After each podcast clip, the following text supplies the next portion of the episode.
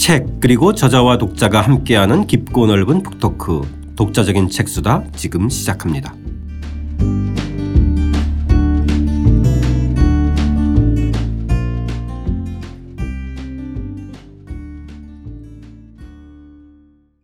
배국인 교수와 함께하는 한국의 근대 읽기 번안 사회 일부 제국의 번안과 식민지 5장입니다.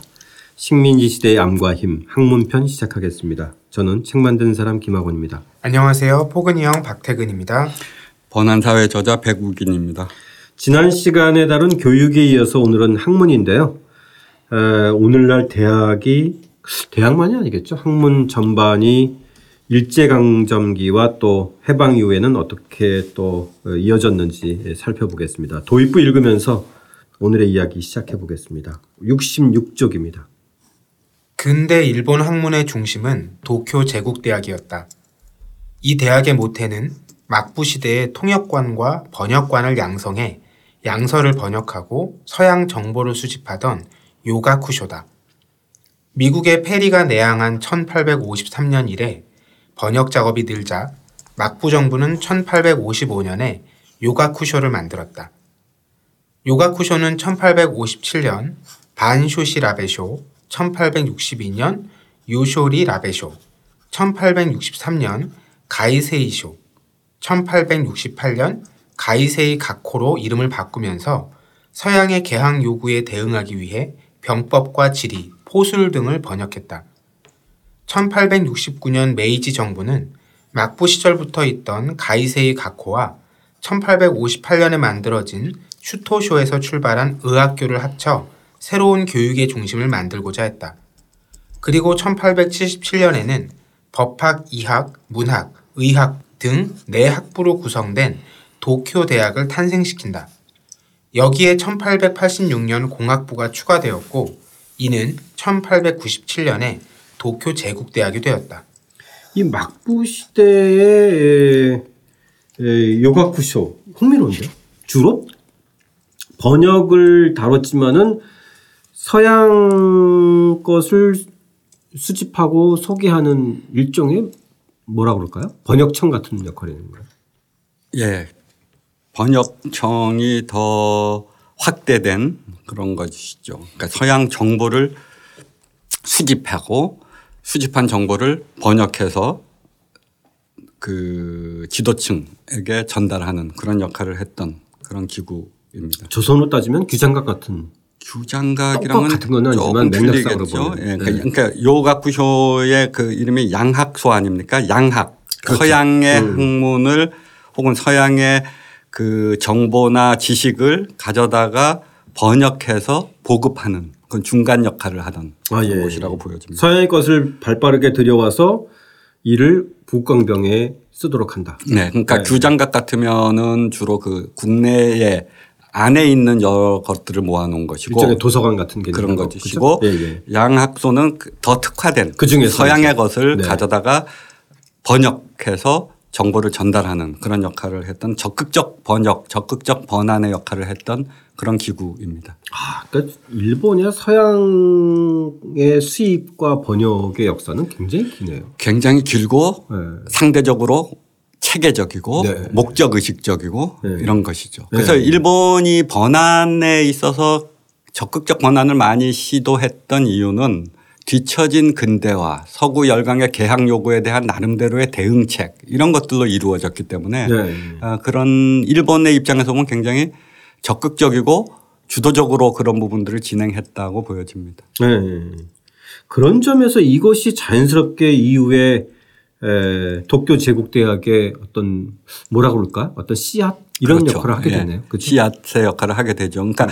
단지 정보를 수집하고 번역 번안하던 수준에서 한 단계 더 진전을 하면 그런 것들에 기반해서 해석하고 자신들의 것으로 변형하고 음. 이런 작업이 이루어질 거 아닙니까? 네네. 그다음에 학문의 기초 소위 그 중국을 중심으로 한 이 동양권의 기초 학문, 봉건 시대의 학문이 아닌 서구의 학문은 기본 그 틀이 틀리지 않습니까? 그런 것들의 기본을 위해서 근대어 지난 시간에도 했지만 번역을 하고 네. 서구 어, 문물에 혹은 서구 저술에 대응하는 번역어를 찾아내고 그리고 번역 작업을 관주도하에 체계적으로 벌이고 그 기반에서 재생산을 해낼 그 학자나 인물들을 길러내는 대학을 세우고 자 이런 것들이 다 위로부터 메이지 유신에 의한 천황제 틀에서 일괄되고 굉장히 빠른 속도로 진행했다는 것이죠. 네. 이것을 발판으로 해서 이제 이 도쿄 제국대학이 만들어진데 이름부터 제국대학이에요. 예.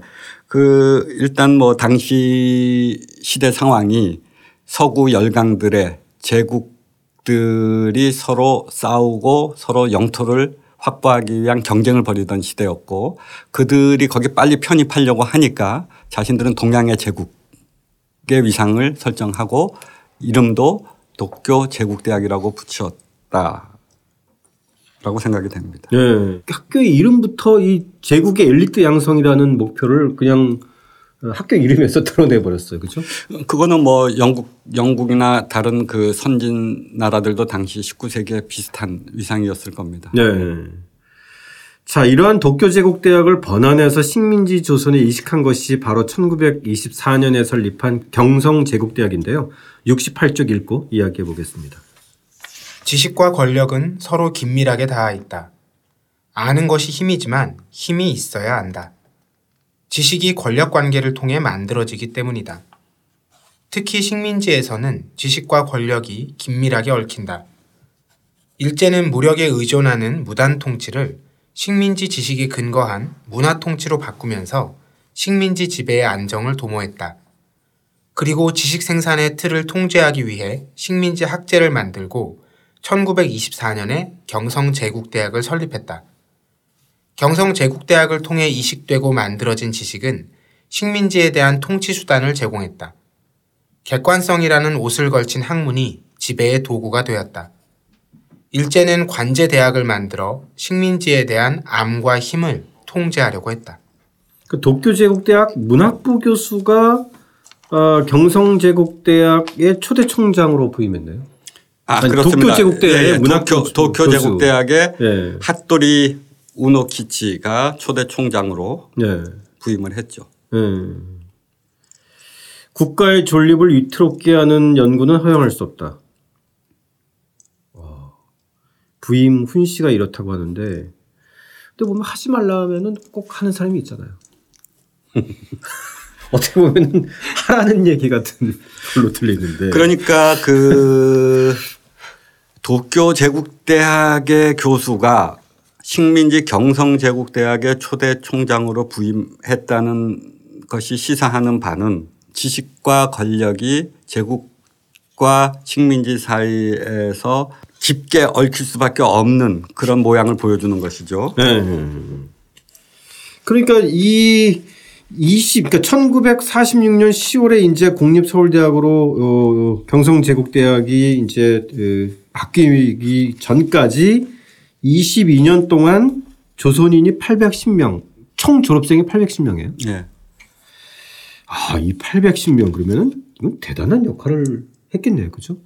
그 이후에 이들이 해방 이후에 어, 각 분야에서 활동을 하면서 여러 가지 우리 사회의 사회, 문화, 정치, 경제 모든 영역에서 영향을 미쳤다고 볼 수가 있을 겁니다. 예. 근데 이런 일제의 일제가 학- 식민지 시대의 암 어, 학문에 미친 영향은 일, 그 일단 민간보다 관이 위에 서 있고 그 관은 또 사실상 군에 의해서 통제되는 그 1930년대 일본의 권력 구조를 그대로 반영한다고 보여집니다. 그래서 아, 관이 세운 국립대학 혹은 제국대학 경, 제국대학에 그 위 실제적인 사실상의 통제는 군이 관할하는 그런 구조로 이루어졌기 때문에 민간 부분에서 혹은 시민사회 영역에서 자율적으로 형성되는 학문 영역은 굉장히 취약하고 음. 어, 더군다나 식민지의 경우는 더 그랬겠죠. 일본 본국도 그랬겠지만 식민지의 경우는 더욱더 그런 것들이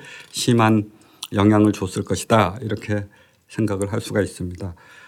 근데 좀 옆길로 새는 수도 있겠지만은 이 22년 동안 도쿄 제국대학도 아니고 경성 제국대학에서 총 졸업생이 810명이다. 좀 적은 거 아닌가요?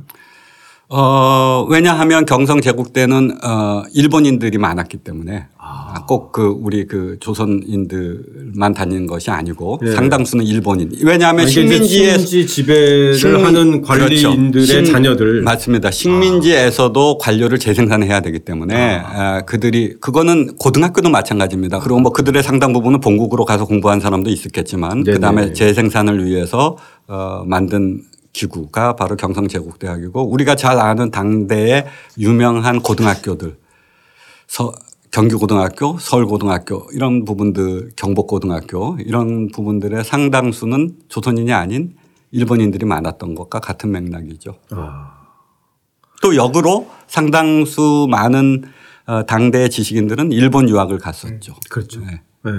그렇게 해서 식민지 시대에 학문적 기초가 만들어지고 우리는 어, 식민 모국인 일본으로 건너가서 유학을 하고 다시 되돌아온 온 후에 엘리트의 위상에 맞는 자리를 취득한 사람들이 있었을 거고 또 어, 경성제국대학을 나오면 당연히 관료나 왜냐하면 경- 경성제국대학 자체가 법학이나 의학 이런 거 특히 법학 이런 것들을 위주로 했기 때문에 법학은 그대로 관료 체제와 연관이 되지 않습니까? 그런 지배 구조의 재생산, 식민지적 지배 구조의 재생산과 학문적 틀의 형성 이런 과정에서 우리가 아, 흔히 하는 얘기입니다마는 어, 지식과 권력이 얼마나 긴밀하게 연동되어 있는가 특히 식민지 시대 이런 것들을 확인할 수가 있습니다. 자, 그러면은 이제 경성 제국대학 시절에 이제 이 학문과 그 당시 어떤 지식의 성격을 좀 이야기해 보죠. 어쨌든 큰 틀에서는 선생님께서도 말씀하셨듯이 학문이야말로 그 당시에 훨씬 더더 어, 권력적 성격이 강했기 때문에 사실상 뭐 학- 학문의 객관성, 자율성 이런 것들은 뭐 거의 뭐 어, 부재했다 이렇게 볼 수 있는 거네요. 네. 그리고 우리가 흔히 관학이라고 얘기하지 않습니까? 네. 그 봉건제에서 왕권 밑에서 거기에 필요한 여러 가지 것들을 제공해 주던 관학의 그 흐름이 어, 이 반봉건적 지배 체제에도 그대로 영향을 미쳐서 관주도적인 학문이 형성이 되고 그것은 그 특히 식민지 지배를 위해서는 식민지 지배에 필요한 아, 학문적 근거의 재생산 이런 것들의 그 제국 일제에서 온 학자들이 한 수행한 연구 결과들을 보면 그런 사례들을 많이 찾아볼 수가 있습니다. 네. 실제로 이거 사립도 아니고 뭐 그 국가 주도의 학교잖아요, 그죠? 조선 총독부가 관할하는 학 대학이잖아요. 그죠? 그렇습니다. 네. 자, 71쪽 상단에 이 당시의 연구 과정들을 어, 하나의 사례로 좀 에, 드러낸 대목이 있는데요. 71쪽 상단 한번 읽고 이야기해 보겠습니다. 체격 측정과 혈액형 연구 또한 우에다 츠네기치의 체질 인류학을 통해 조선 인체론으로 확장된다. 그가 1934년에 발표한 조선인의 체질 인류학적 연구는 전국 13개 도의 남녀 2216명의 신체를 측정해 분석한 연구다. 그는 조선인과 일본인 신체 유사성을 기반으로 일본 민족의 호남 민족설을 주장했다. 이는 내선 일체라는 식민 정책의 기조를 뒷받침하기 위한 우생학과 유사과학의 결합이었다. 참 이걸 어떻게 봐야 될지 모르겠는데 이걸 그냥 일본적으로라고 얘기하기에는 너무 좀 뻔한 얘기 같은데 참 굉장히 독특해요. 이런 거 보면 어떤 목적을 가지고 그 사실들을 재구성하는 능력들이 뛰어난 건지. 네. 예. 그 원래 인류학의 탄생은 그 19세기에 제국주의가 식민지를 지배하기 위한 현장 연구에서 성장한 그러니까 체질적으로 인류학은 그런 어떤 제국주의적 요소를 안에 담고 있습니다. 예. 그런데 그것을 일본이 수입을 하면 일본식으로 번안을 하면서 다시 적용한 것이 식민지에 대한 그들의 인류학적 그러니까 서구에서 배운 제국 서구 제국주의에서 기반한 인류학을 일본식으로 다시 번안해서 실습을 어디서 하냐면 식민지에서 하는 것이죠. 음. 어, 자신들이 거기서 나오는 여러 가지 개념과 도구와 방법을 이용해서 식민지 지배를 위해서 실제 적용한 실용학문 적 성격을 갖게 되고 소위 체질 인류학이라는 것은 의학과 인류학을 결합해서 어, 식민지 지배를 합리화하고 타당한 결과를 도출해야 되는 거죠. 그래서 체격을 측정하고 혈액형 연구를 해서 내선 어, 일체의 틀을 제공한다든지 혹은 지배의 합리성을 위한 열, 식민지 열등성을 주장하는 근거로 자, 삼는다든지 이런 과학적인 연구와는 과학적 연구의 외피를 쓴 사실은 지배 이데올로기를 보조하는 학문 이런 성격을 가졌던 것이. 그럼 결국은 이 연구 결과의 에, 핵심 결과는 조선인이 일본 민족의 하나의 에, 파생된 에, 민족이다 이런 건가요? 시시때때로 변합니다. 그러니까 파생된 거를 주장할 때, 그러니까 내선 일체를 주장할 때는 그런 근거로 쓰고, 네. 그다음에 식민지인들의 열등성을 주장, 식민 상한을 주장할 때는 또 그 반대되는 것으로 쓰고, 그러니까 목적에 따라서 바뀌니까 이게 객관적 사실이나 어떤 과학적 근거가 엄밀한 의미의 과학적 근거에 기반한 학문이 아니라는 것이죠. 음. 그러니까 이제 목적에 근거한 결과가 이미 주어진 목적적 지향성을 갖고 학문적인 유사 방법론을 써서 그 결과들을 적용하는 실용적인 목적으로 겨- 적용하는 그러니까 상당히 여러 가지 요소들이 뒤섞인 것이죠. 그러니까 완전히 학문적이지 않은 일반적 용어로 한 것도 아니죠. 그러니까 학문적 용어로 가능한 한 많이 쓰고 학문적 방법도 외피를 뒤집어 쓰고 그 대신 정치적이고 실용적인 지배의 목적을 그 틀을 통해서 관철시키고 이런 정치적인 권력의 목적, 지배의 목적, 그 다음에 학문적인 방법론의 결합 뭐 이런 것들이 다 교묘하게 틀을 갖추게 되는 것이죠. 음. 이런 거 보면은 그당 그야말로 좀 너무 좀 심한 말인 것 같지만 그냥 관변학자 같은 그러니까 이렇게 그 틀에 딱 고- 공무원 같은 예, 그 틀에 맞게 진행된 것이 바로 유사가 관병과학 이렇게 불러지는 것이고 네. 그 전통은 지금도 이어지고 있죠. 자 그러면은 당시 학회는 좀 어땠나요, 선생님? 당연히 이제 뭐 관변 학회가 중심이 됐을 텐데. 어, 가장 우리가 익숙한 학회는 소위 조선사 편수회입니다. 네. 우리 조선사를 굉장히 방대하게 에, 고대사부터 어, 당시까지를 편찬하기 위해서 일제가 만든 학회가 조선사 편수회입니다. 네. 대부분의 그 일본인 학자들을 중심으로 해서 보조적으로 한국 학자들을 결합해서 만든 것이 바로 조선사 편수회입니다. 그러니까 네. 관변 어, 대표적인 역사학회죠. 주류. 네, 주류, 주류를 형- 당연히 주류를 형성했을 것이고 그 수나 그 동원된 학자의 수나 지- 요새식으로 하면 연구 지원 재정이나 혹은 대학과 결합된 틀이나 모든 면에서 볼때 어, 독보적인 그런 힘을 발휘했던 학회 라고 볼 수가 있습니다. 그러니까 조선 총독부가 지원하고. 예. 네. 그러면은 뭔가 음, 이후의 과정에서 새로운 흐름들은 없었나요? 어, 없었던 것은 아니죠. 그거에 대항한 민족적 성격을 갖는 어, 조선 경제학회라는 것이 있었고요. 그 밖에 그 민족 의식을 가진 학자들이 그 독립 자강을 위한 여러 가지 시도들이 있었을 겁니다. 때로는 개별적으로 신채호처럼 개별적으로 어, 한다든지 혹은 지하에서 그런 작업을 한다든지 네. 카프나 여러 가지 틀 문학에서는 카프가 대표적이겠죠. 네, 네. 그런 여러 흐름들이 없었던 것은 전혀 아닙니다. 그러니까 민중적이고 민족적인 어, 시각과 방법론에서 여전히 어려운 환경 속에서 그것을 진행했던 선구자들이 있었고 그런 흐름들이 이후 해방 이후에도 또 다른 하나의 대안적 학문의 전통으로 남아 있었 있게 되죠. 아, 그런 흐름도 이전에 살펴봤듯이 뭐 중일 전쟁 이후에 좀 이렇게 에, 뭐 탄압을 받거나 아니면 금지되고 이러나요? 뭐 당연히 더 그랬겠죠. 음. 중일 전쟁 이후는 식민지뿐만이 아니고 일본 본국에서도 굉장히 완전히 그 이제 전지 동원 예, 전지동원 체제로 체제로 그 탄압이 되고 일본 식민지뿐만 아니라 일본에서도 그런 어떤 자유주의적인 학문이 싹 틀 막스주의 학문이 싹 틀려지들을 철저하게 억압했던 것이죠. 네. 그래서 사실은 식민지뿐만이 아니라 일본 학문의 왜곡도 그런 영향을 받을 수밖에 없지 않았겠습니까? 일본식 학문의 기본 틀도. 네. 그러나 그러나 여기서 우리가 아, 한 가지 염두에 두어야 될 것은 상대적으로 일본 학문의 뿌리와 맹, 그 깊이는 상대적으로 굉장히 깊습니다. 특히 이학 같은 부분에서 어, 독일식 여러 가지 제도를 받아들이면서 선진적으로 실용적인 차원 이건 혹은 이론적인 차원에서 깊이 연구를 했기 때문에 그런 것들이 이 이후에 일본의 그 기초 학문에 특히 자연과학이나 이런 부분에 저력으로 남아 있는 부분은 또 무시할 수는 없겠죠. 네.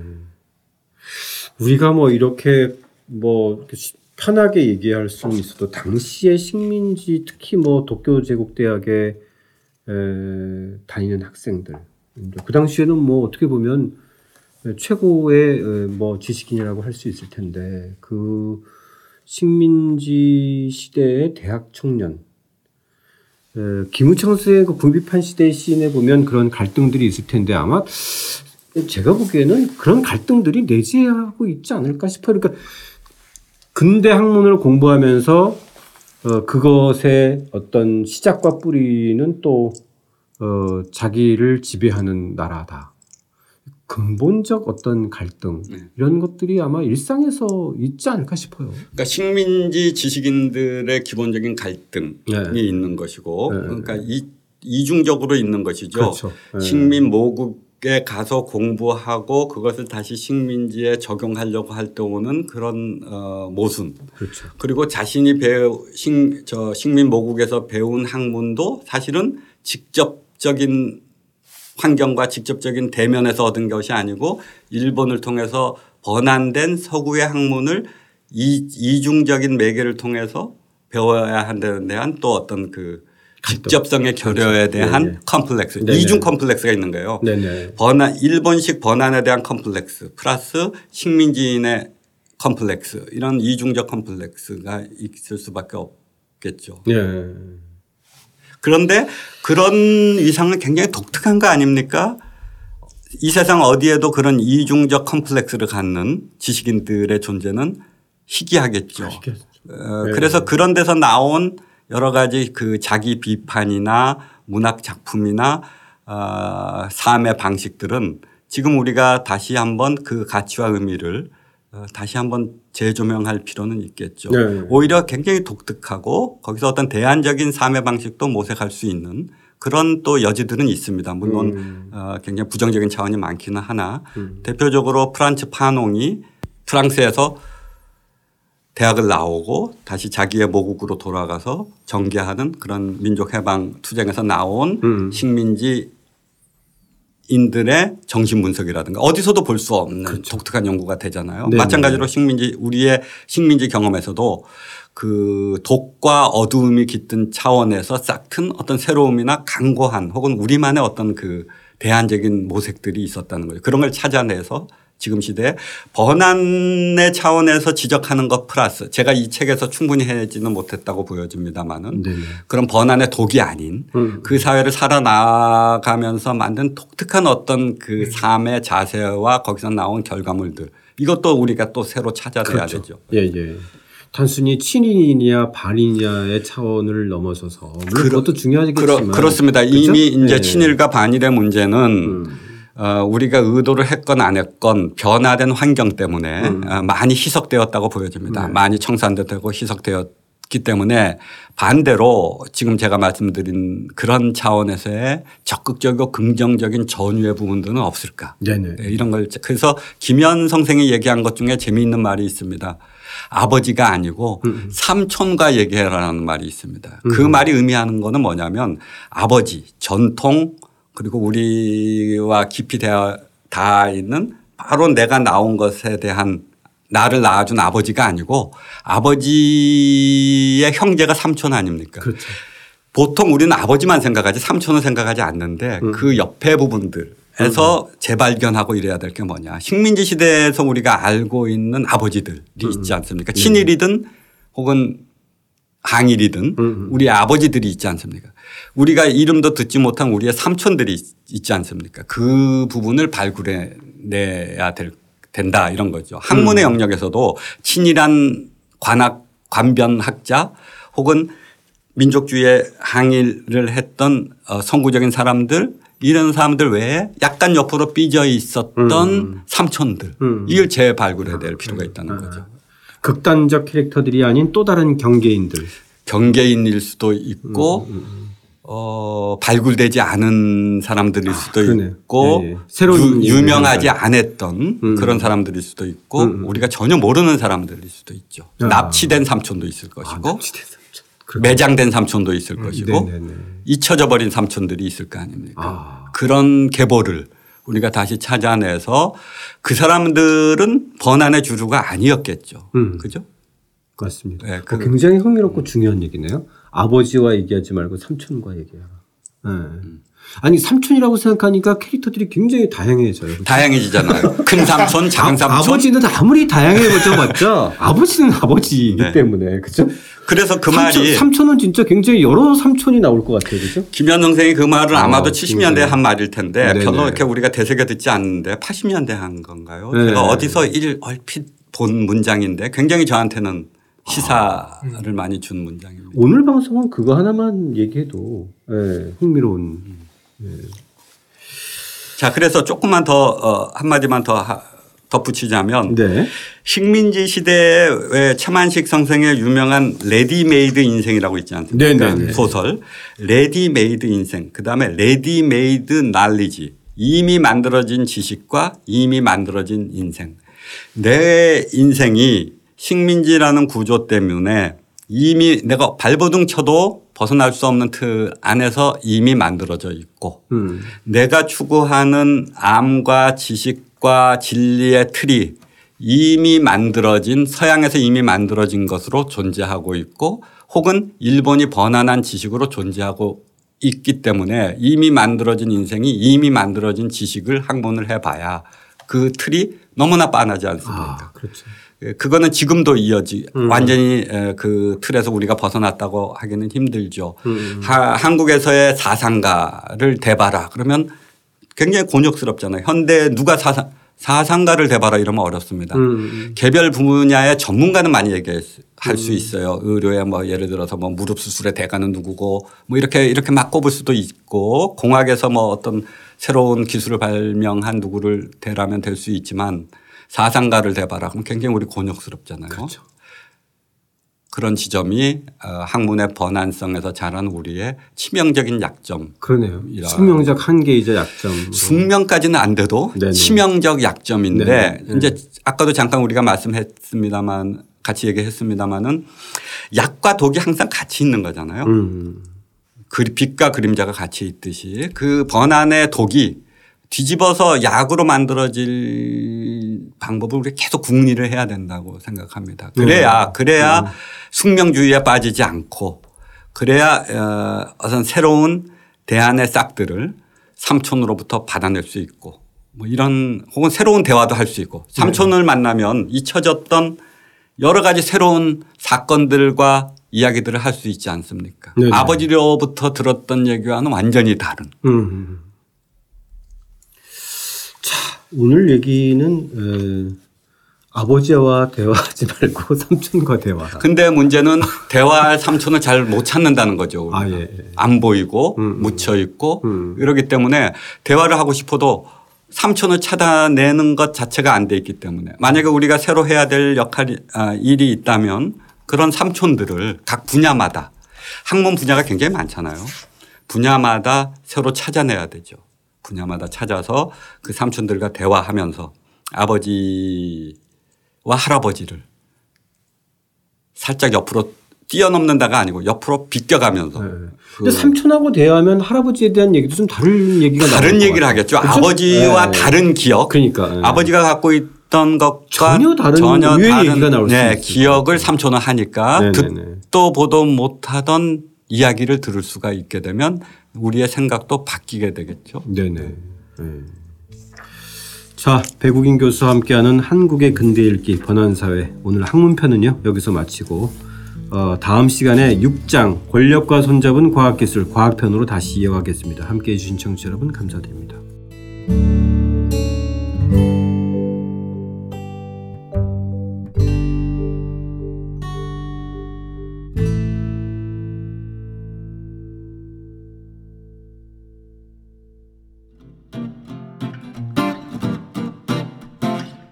독자적인 책 수단은 책 읽는 사람들이 모이는 공간 알라딘 서점과 함께합니다.